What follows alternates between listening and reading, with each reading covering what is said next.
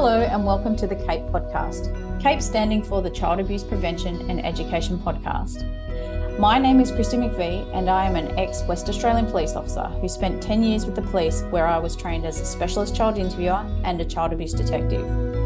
This podcast is all about sharing what I learnt, saw, and knew whilst investigating child sexual abuse in the police force. It is also about sharing the knowledge that I gained in that time that helped me with my own parenting of my then two year old daughter. My mission is to help share my knowledge and to help you in your role as parents to keep your kids safe, along with guest experts in the field of child abuse prevention and education, both in person and online. Thank you so much for joining in on the fight to prevent child sexual abuse. Your kids will thank you for it. And welcome to episode six of the CAPE podcast. Thank you so much for joining and for listening. This one is going to be a bit tough, I'm afraid. So, I'm going to issue a trigger warning straight up. So, this is one of the, it's just going to be me talking today, no guests, but I'm going to be talking about the appalling case from last week. Uh, so, last week was a tough week in regards to child sexual abuse uh, cases, one of the biggest child sexual abuse cases that we've ever that has been reported and seen in Australia. I'm sure there's probably um, yeah, there's not many that that actually you know are up there with this one, but anyway, so there is going to be a trigger warning. I am going to be talking in depth about the case and just in regards to uh, some grooming uh, some grooming statistics, some grooming tactics. I'm, I'm going to do a bit of a dive into how people like this are actually uh, able to do what they do and um, and how he got away with it for so long. Now, the reason why I'm talking about this is because I I know that if we if more people knew about how these people work, their modus operandi operandi modus operandi, which is their MO, then we would have a lot less um, people trusting these people. These people are master manipulators. This person was a master manipulator. He was, you know, gold medal. If not that I would ever want to give him a gold medal, but he had people tricked. And um, so I just want to talk about this case in regards to the grooming tactics that he would have used and and some of the the tactics he would have used in regards to keeping people unaware of what he was doing. Also i have an email from one or not an email some a post from one of the mums uh, of one of the victims who shared her story publicly but anonymously so that her daughter's her daughter's own identity has been uh, kept safe and that that's what we want to do here. We want to make sure that any person in this space you know she's she's not able to talk to her talk about it herself. So therefore it's it's really important that we keep young people's identity safe. Um, and i'm going to just reiterate that through education we are empowered. And when we're empowered and when children are empowered and educated they are I'm I'm struggling to find the words today, so please please bear with me.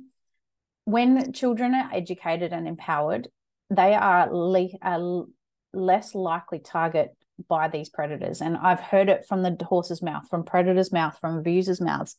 They don't want confident kids. They don't want kids that will uh, talk back, or they don't want to approach kids that will tell someone. So they're going to go for children who are vulnerable. They are going to go for children who don't have anyone to talk to. They're going to go for children who are nonverbal. So this master predator has gone for children who were nonverbal and were very uh, young, therefore very vulnerable. And that is what made him the ultimate predator in this space. Um, and the case is very interesting in that from my my perspective as an investigator and first of all i want to say the afp uh, like i know how big these cases case files and these cases can be the australian federal police queensland police new south wales police everyone involved in this has had a fucking mission to get to the point where they could charge him with that many charges. I can only imagine what the case files look like. Like I have nightmares on the idea of what if if that if you get my sense you know i'm not making light of what's going on. Um, i just know how much work has gone into this whole process to get him caught to get the evidence to to have it all documented to be ready to you know charge him. So the fact that they have gotten to this case i mean that is a lot of charges. And he has very the, the likelihood of him walking away from any of this is very minimal. You just don't. So i want to start by reading out this post by this mum and some of the details key details in this post. Okay. So dear mums i write to you today as a fellow mother. My daughter was aged three to four years old when she was both sexually abused and raped by the unnamed Brisbane childcare pedophile whose full extent of charges were released in the Australian media today. Despite such a well outlined and professional delivery by the Australian Federal Police, I felt like my voice was lost amongst the horrific detail of what this individual did to our daughters. For the last 10 months, we have grappled with the knowledge that an individual with whom we trusted and the various organisations where we sent our children to be cared for have betrayed us in the deepest way possible. When we choose to send our ch- child to a centre, we base it on the decisions like staff ratios, length of staff employment, culture, and the overall comfort of the child in that environment. The hardest part about this is the fact that my daughter loved this person who, in the end, was raping her during nap times and filming it. Many will ask, were there any red flags? To the to be honest, no, for me there weren't. He was cunning, he was manipulative, and he had other staff wrapped around his finger. He was actually the director at the centre for uh, for two years, where all three of my children went to kindy between 2018 and 2022. It was while my eldest son and daughter were here at this centre that I went through domestic violence and divorce. My focus was on sure and on ensuring my children's safety from my ex-husband, not on the centre director who was newly employed by the centre at the time. As my older two children went to primary school, my youngest child my youngest child remained. She's now five, and this has been very recent for us. The individual befriended us and appeared to be child centered in his approach to the learning center, early learning. He made these wonderful obstacle courses and indulged the children in exceptional play based learning strategies that had everyone impressed. His approach was akin to that of Montessori, using natural elements to create new and wonderful things. He loved art and would encourage the kids to express themselves using any media they could find. He would put on an annual art show displaying our children's artworks and happily encourage their learning and development. He was an exceptional photographer, taking beautiful pictures of our children as they watched the life cycle of a caterpillar metamorphose into butterfly or, a, or, or on excursions to see the Gruffalo's child. My youngest daughter, the one I eventually realized he was abusing, would run up to him every time she was at kindy. She would exclaim his name and express excitement at all they would do that day. I felt so reassured knowing my baby was cared for while I went to further my own education after my horrid divorce. It made me feel secure knowing she was in good hands and was happy at that centre. For years, I only had the best things to say about where I sent my little ones. I still have some of the most beautiful friendships with parents who sent their children there. The atmosphere was very much community focused and genuine. But with such beauty was lurking a darkness. While he greeted us and told us our daughters had a great day, he had been raping them in their sleep and giving them iPads to, to distract them while he object, objectified them like sex toys to be used for his gratification. I struggle with this on a deep level.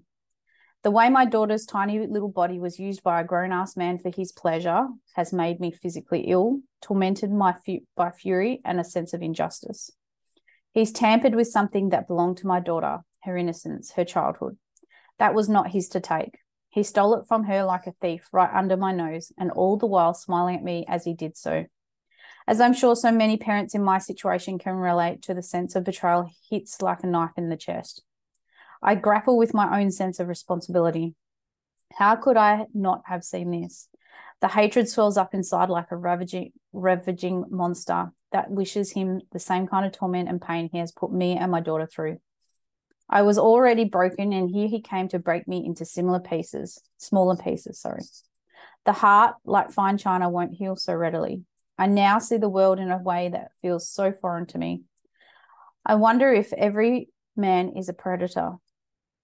I fear to date for fear of I fear to date for fear of introducing another monster to our lives. I trust no one but those who have gone through what I have gone through. The world is has never and will never be a safe place. I hate that he has skewed my once benevolent view of the world where, now, where now trusting anyone is almost impossible. In April 2022, this individual was fired abruptly from the kindergarten. As parents, we were told very little. In fact, upon the abrupt firing, I had a very valid question about whether we should be concerned for the safety of our children. I was assured by the centre's regional man- manager, the offender's boss, during a parent Q&A session that our children were absolutely safe. It was six months later that we would be contacted by the Australian Federal Police to identify stills of our daughter, daughters from that from videos where he was abusing them. I was informed that he had more than 100 videos and photographs depicting the sexual abuse of my then three year old daughter. The circumstances of how he was caught and the breadth of this his offending were hidden from us as a matter of keeping the details of the case under wraps. Fast forward to today, where I sit and I write out my feelings. I am one of those people who was taught to hold it in, to hold it all in and carry on despite the challenges life throws at you. But you know what? I'm so sick of always being put together. No more. The profound truth is, my life has been turned upside down by this atrocity. In so many respects, we as parents have been let down and failed by the systems which are meant to keep our children safe. When we should have been advised about a report being made to the Queensland Police about the offender in 2021, we were told he was on personal leave for family reasons. When the Queensland Police should have taken the reports more seriously and, and investigated him properly, seizing electronics and searching everything, especially as the second report in 2022, he should have been caught earlier. When we needed to understand the bigger picture about the nature of the offending, the Australian Federal Police kept a tight lip, keeping us victims and their families in the dark about the full picture, as though we were, were at risk to and um, to the investigation. Now we find out a greater depth of information about the case from the media outlets instead of from the agency recruited to investigate him.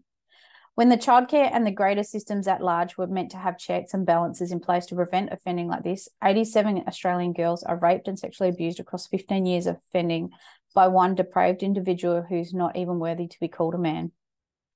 So many of the systems in place have profoundly failed us and our daughters. As we watch Barbie and celebrate how far women have come and still have left to go, we need to acknowledge that violence against women still remains an epidemic at epidemic proportions. When are we going to say enough is enough?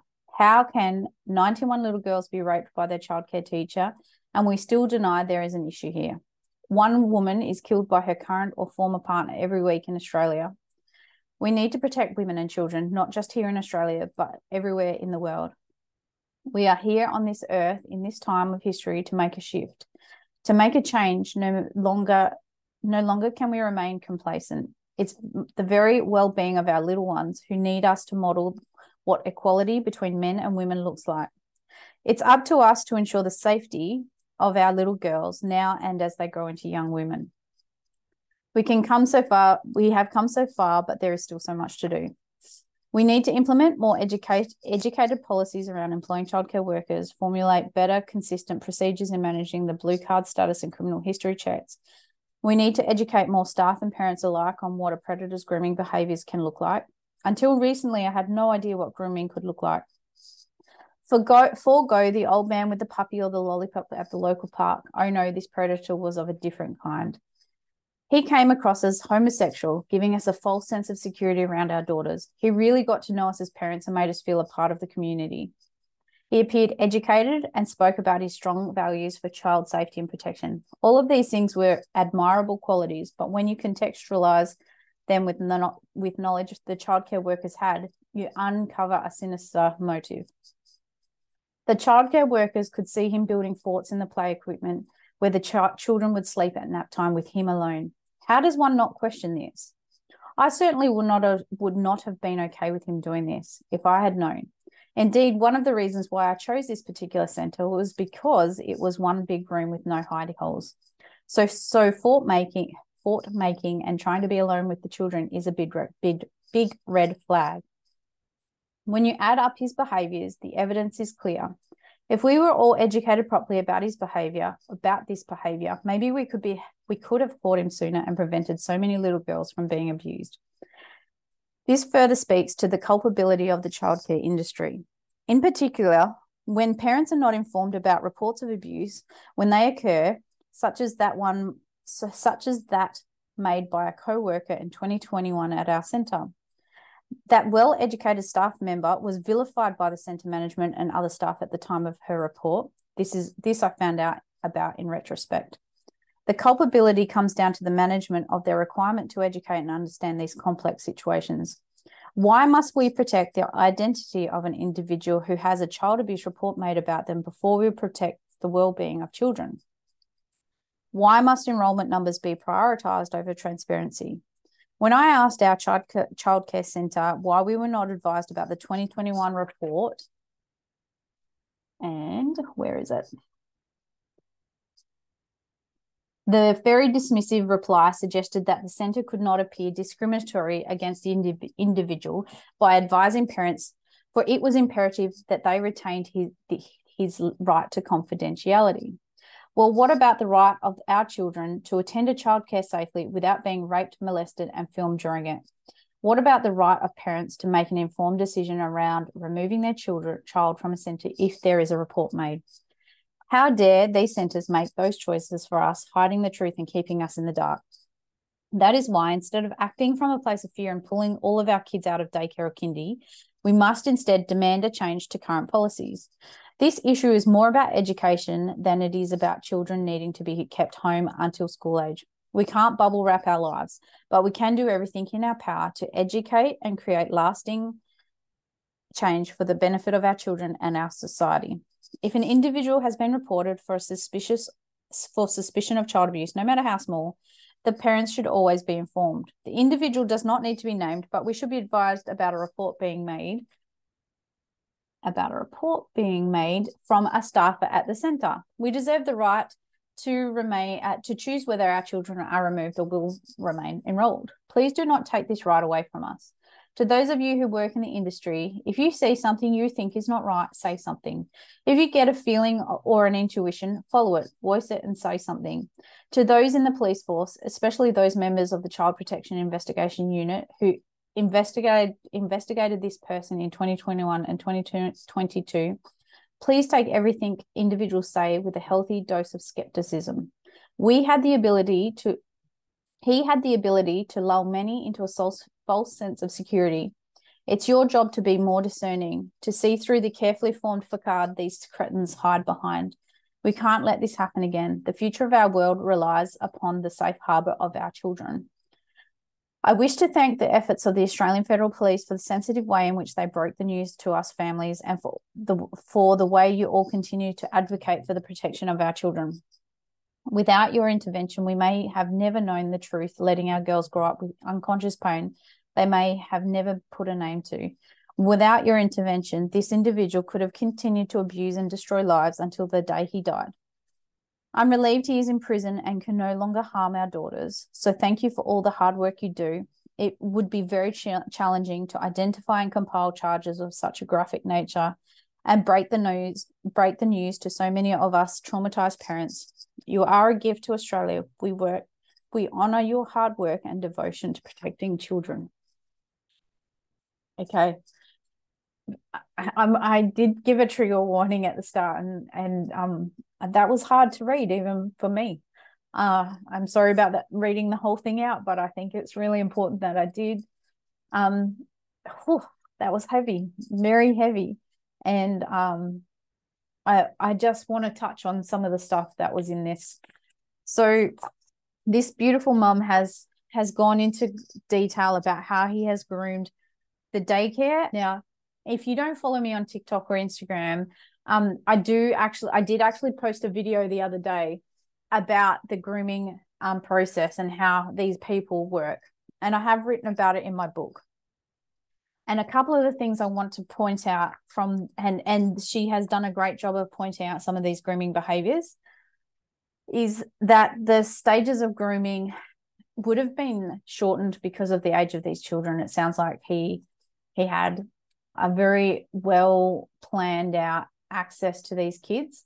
You know, he made forts, he made sure he could have unrestricted access to them whilst they were sleeping. He was abusing them whilst they were not, you know, whilst they were either distracted. I can't quite look, I don't I don't want to talk about the charges because I don't want to add more to what we've just what I've just read out, but I want to share some of the stuff from my book about okay. So this is straight from my book. These are some of the ways child sex offender targets and seeks to get close to children. They build a close relationship to the parents and caregivers and are therefore trusted with their child alone. That is, if they aren't a parent or caregiver themselves. They may put themselves in a position of authority or power over a child, e.g., teachers, youth leaders, sports coaches, etc. That's number one on my book, right? They find busy or distracted parents who might need some help or assistance with their kids in their lives. Number two, they put themselves in a position to support the parents and caregivers, helping out with babysitting, driving them to and from places, and making it easier on the parents and caregivers who might be strained or, or tired and in need of assistance. They are generally available to help no matter what it is or when it is. They are super friendly and super helpful with the kids and want to hang around them sometimes more than what can seem normal or appropriate for a person of their age. This guy was so good with these kids and was so friendly and so approachable that even the kids were, you know, not affect, not showing signs of the abuse. Who knows what was happening at home, but you know, they were so young, so they didn't understand any different. Um, and they were so nice to the like he was you know purported that he was all about child safety and protection and he was doing all of these things. They put themselves in a position as a trusted friend with the kids think cool auntie or aunt or a fun friend or confidant. They may target and date a single parent to gain access to their children. They look out or target the kids that are less confident and need a friend or someone to lean on or talk to and become that important person in their lives. Basically kids who are the most vulnerable. In this case, he he targeted children who were non-verbal or were unable to didn't have the words to describe what was going on or didn't know what was going on. They target and find the kids that are easily led, manipulated, tricked, or coerced into doing things they may not want to do, but still want to please the person asking them to do it. The kids who lack self confidence or awareness or may have a disability or learning difficulty. They will test a child to see whether they will say anything to their care- caregivers with subtle touches, little gifts, asking them to keep a secret between them and the child. So that's what I wrote in my book, like a couple of years ago, but it was printed last year. And, you know, this guy was that everything and more. He did this and he he made sure that he was able to trick these parents for a very long time and in the TikTok I did, um, I, you know, it's quite, it's about a nine minute TikTok and I've shared it on almost all of my platforms. I also talk about when they get, when someone gets suspicious of them, what they do to, in order to basically turn the attention away from themselves and put it onto the other person. So they're very good at gaslighting other people. They'll make up excuses like they're jealous of me. They don't, um, they are making a big deal out of nothing i you know and they will be because they're grooming and befriending everyone around them they will then groom and befriend the parent uh, like people that they work with. This person was grooming the his co-workers.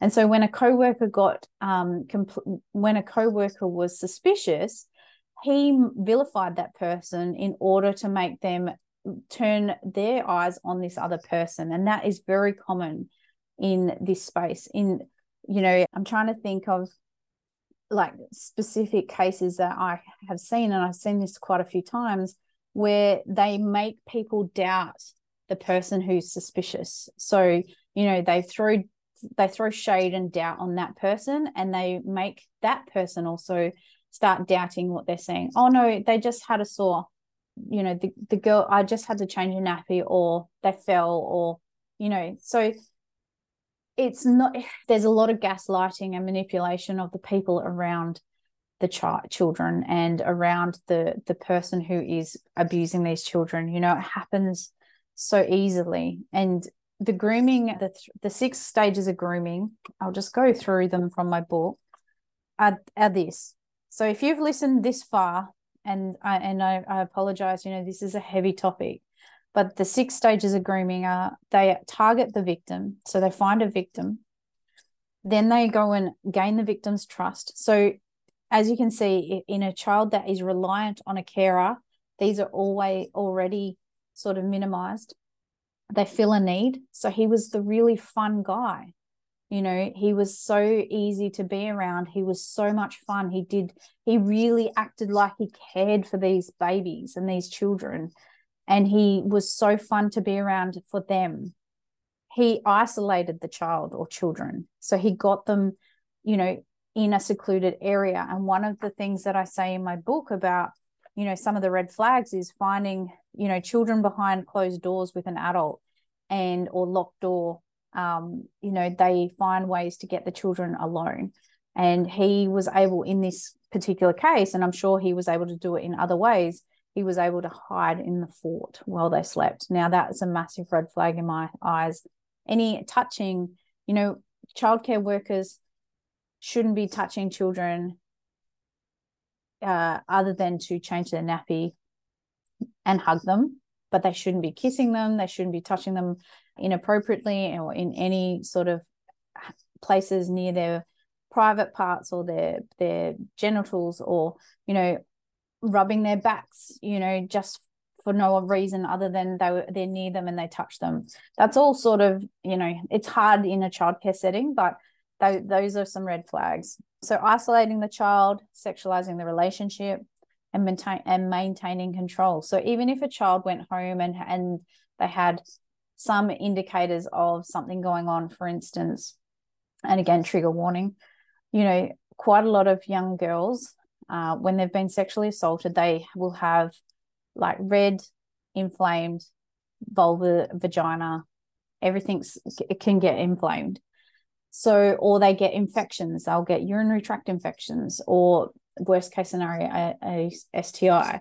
But in this case, you know, that's easily, some people will easily, or this person could have easily gone, you know, they've got, they haven't been wiping properly, or they've got, you know, they've been running around, wouldn't let me change their nappy for the day. And I think they've got a bit of a, a nappy rash, you know, just putting some doubt in the parents or the people around them's minds as to what what's going on there.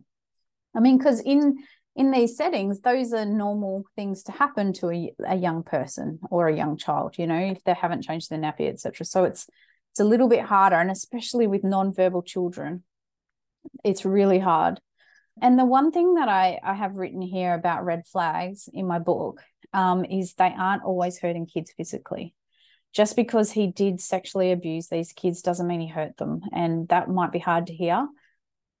I have unfortunately, the amount of cases where young children are so easy to abuse because of the fact that they are, you know, they are children don't always show signs of abuse because the body is a very what's the word I'm looking for um, durable, elastic. You know, we I, we've had children. I've and again, trigger warning, guys. I'm I, this is a deep dive and this is a tough subject, but I've had children who have had full penetrative sexual experiences as toddlers that have shown no signs of sexual abuse.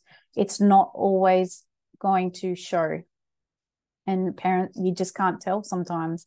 And even full medical assessments haven't been able to prove yes or no. So they're not always hurting kids physically. And they're not always, it's not to say it's not traumatizing, and it is.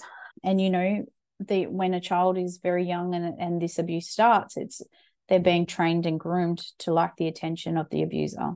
As I was saying, they groom everyone around them.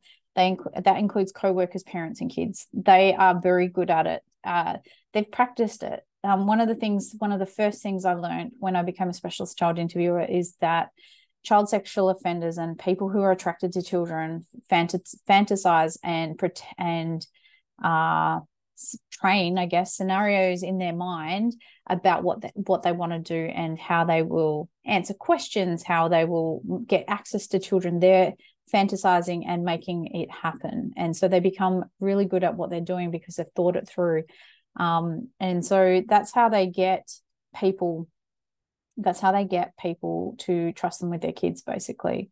If anyone gets suspicious they will gaslight and create confusion within within the people. So you question your intuition and instinct so the person who was suspicious of this guy and and you know everyone was backing him. And i've had other coppers say you know you know if it's someone in their own home or if it's someone that they're dating you know oh they're such a good guy. How could you say that about them? You'll ruin their you'll ruin their credibility. You'll ruin their you know you'll ruin their careers or whatever.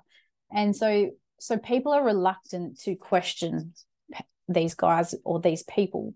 They're que- they're reluctant to push it because they don't want to be that person that ruins someone else's life or says something that will hurt them.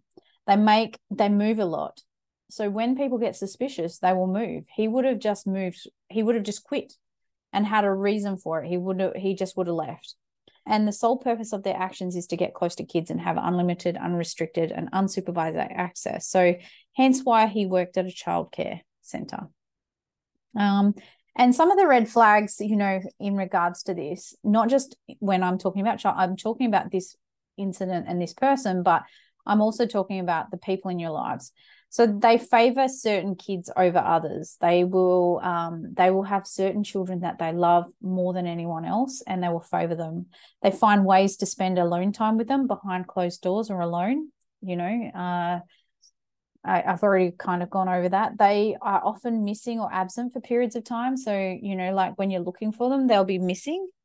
Um, they have ready, ready and quick reasons for doing certain things if caught or questioned. You know, if they if he had been seen as doing something that might have been considered inappropriate, he would have had a quick reason for it. Oh, I'm just, you know, fixing their nappy, whatever. Um, they gaslight and dismiss children who may have behavioral outbursts or show upsetting signs to discredit the child, parent, or adult. So in this case, no one came forward because they didn't know. Um, the children hadn't made complaints because they couldn't, right? Um, and the one childcare worker in this instance, this that this scenario um, was discredited and um, you know vilified. But in other cases that I've seen, um, for instance, a child bit his care childcare worker.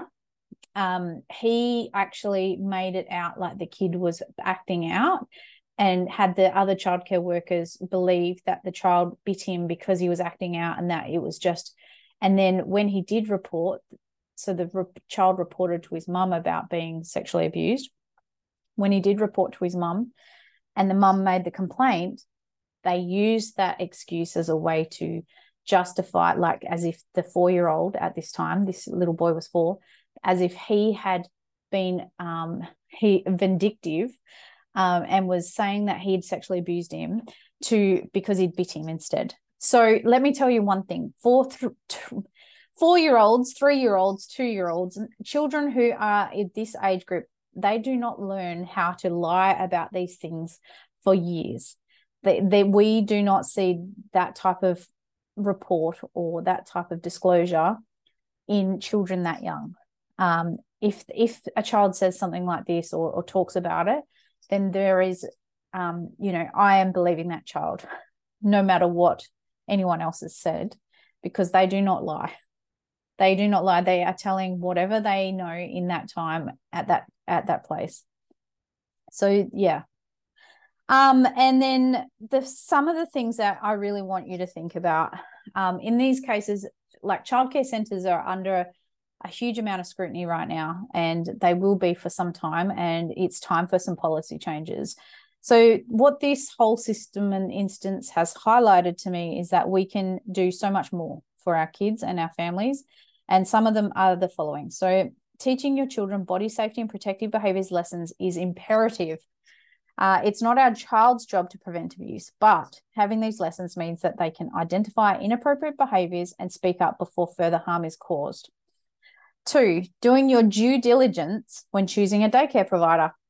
This mum pointed out something really cool and i you know other than the fact that the childcare center let the let them down you know having one big room amazing. I think one of the other key potential um, takeaways from this is that maybe cctv footage uh, cctv cameras of the daycare is very uh, I, I, know some do still ha- are starting to have them but having some internal cctv cameras um, and also no phones. Why should childcare workers be able to carry their phones around? That's really not appropriate. Um, so, do your due diligence when choosing a daycare provider. Do they have a child safety policy?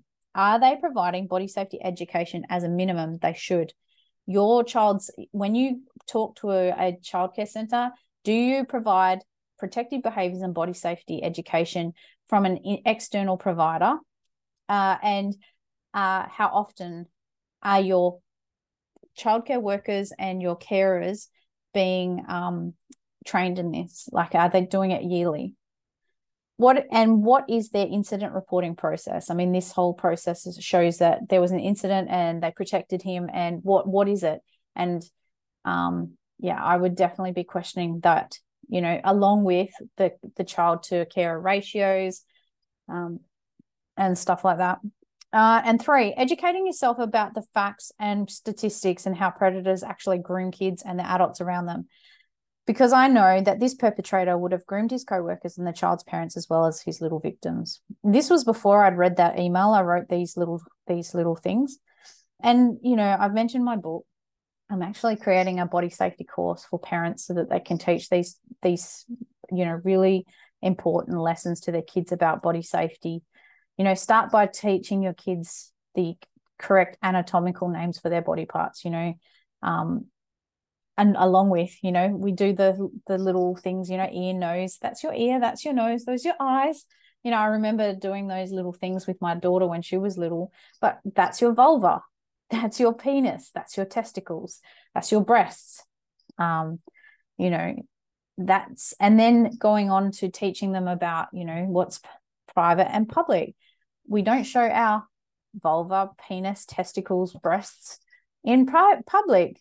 You know, they're private parts. They are for private, and no one's allowed to touch your private parts, that sort of thing. And we don't show anyone our private parts, and no one shows us their private parts. These lessons can be taught at as young as 18 months, two years old. Um, you know, and along with other lessons which are in my book. So I don't know how I feel about this podcast episode it, that that that post from this mum really threw me. I didn't read it all to begin with, and I thought I'll just read it out to you guys. Um, it's a tough one to hear. I'm sorry that if it triggered anyone, um, but we need to talk about this stuff and we need to have these conversations and we need to we need to be doing this. We need to learn about grooming. So if you haven't listened to the podcast um, podcast episode with Ruby, about grooming and what she uh, her experiences with grooming and how it's affected her in her adulthood um, please do. Uh, and please please hug your kids and be mindful that there is people walking among us that want to do our kids harm and some of them are our friends they're our family they're people we know people that are close to our kids.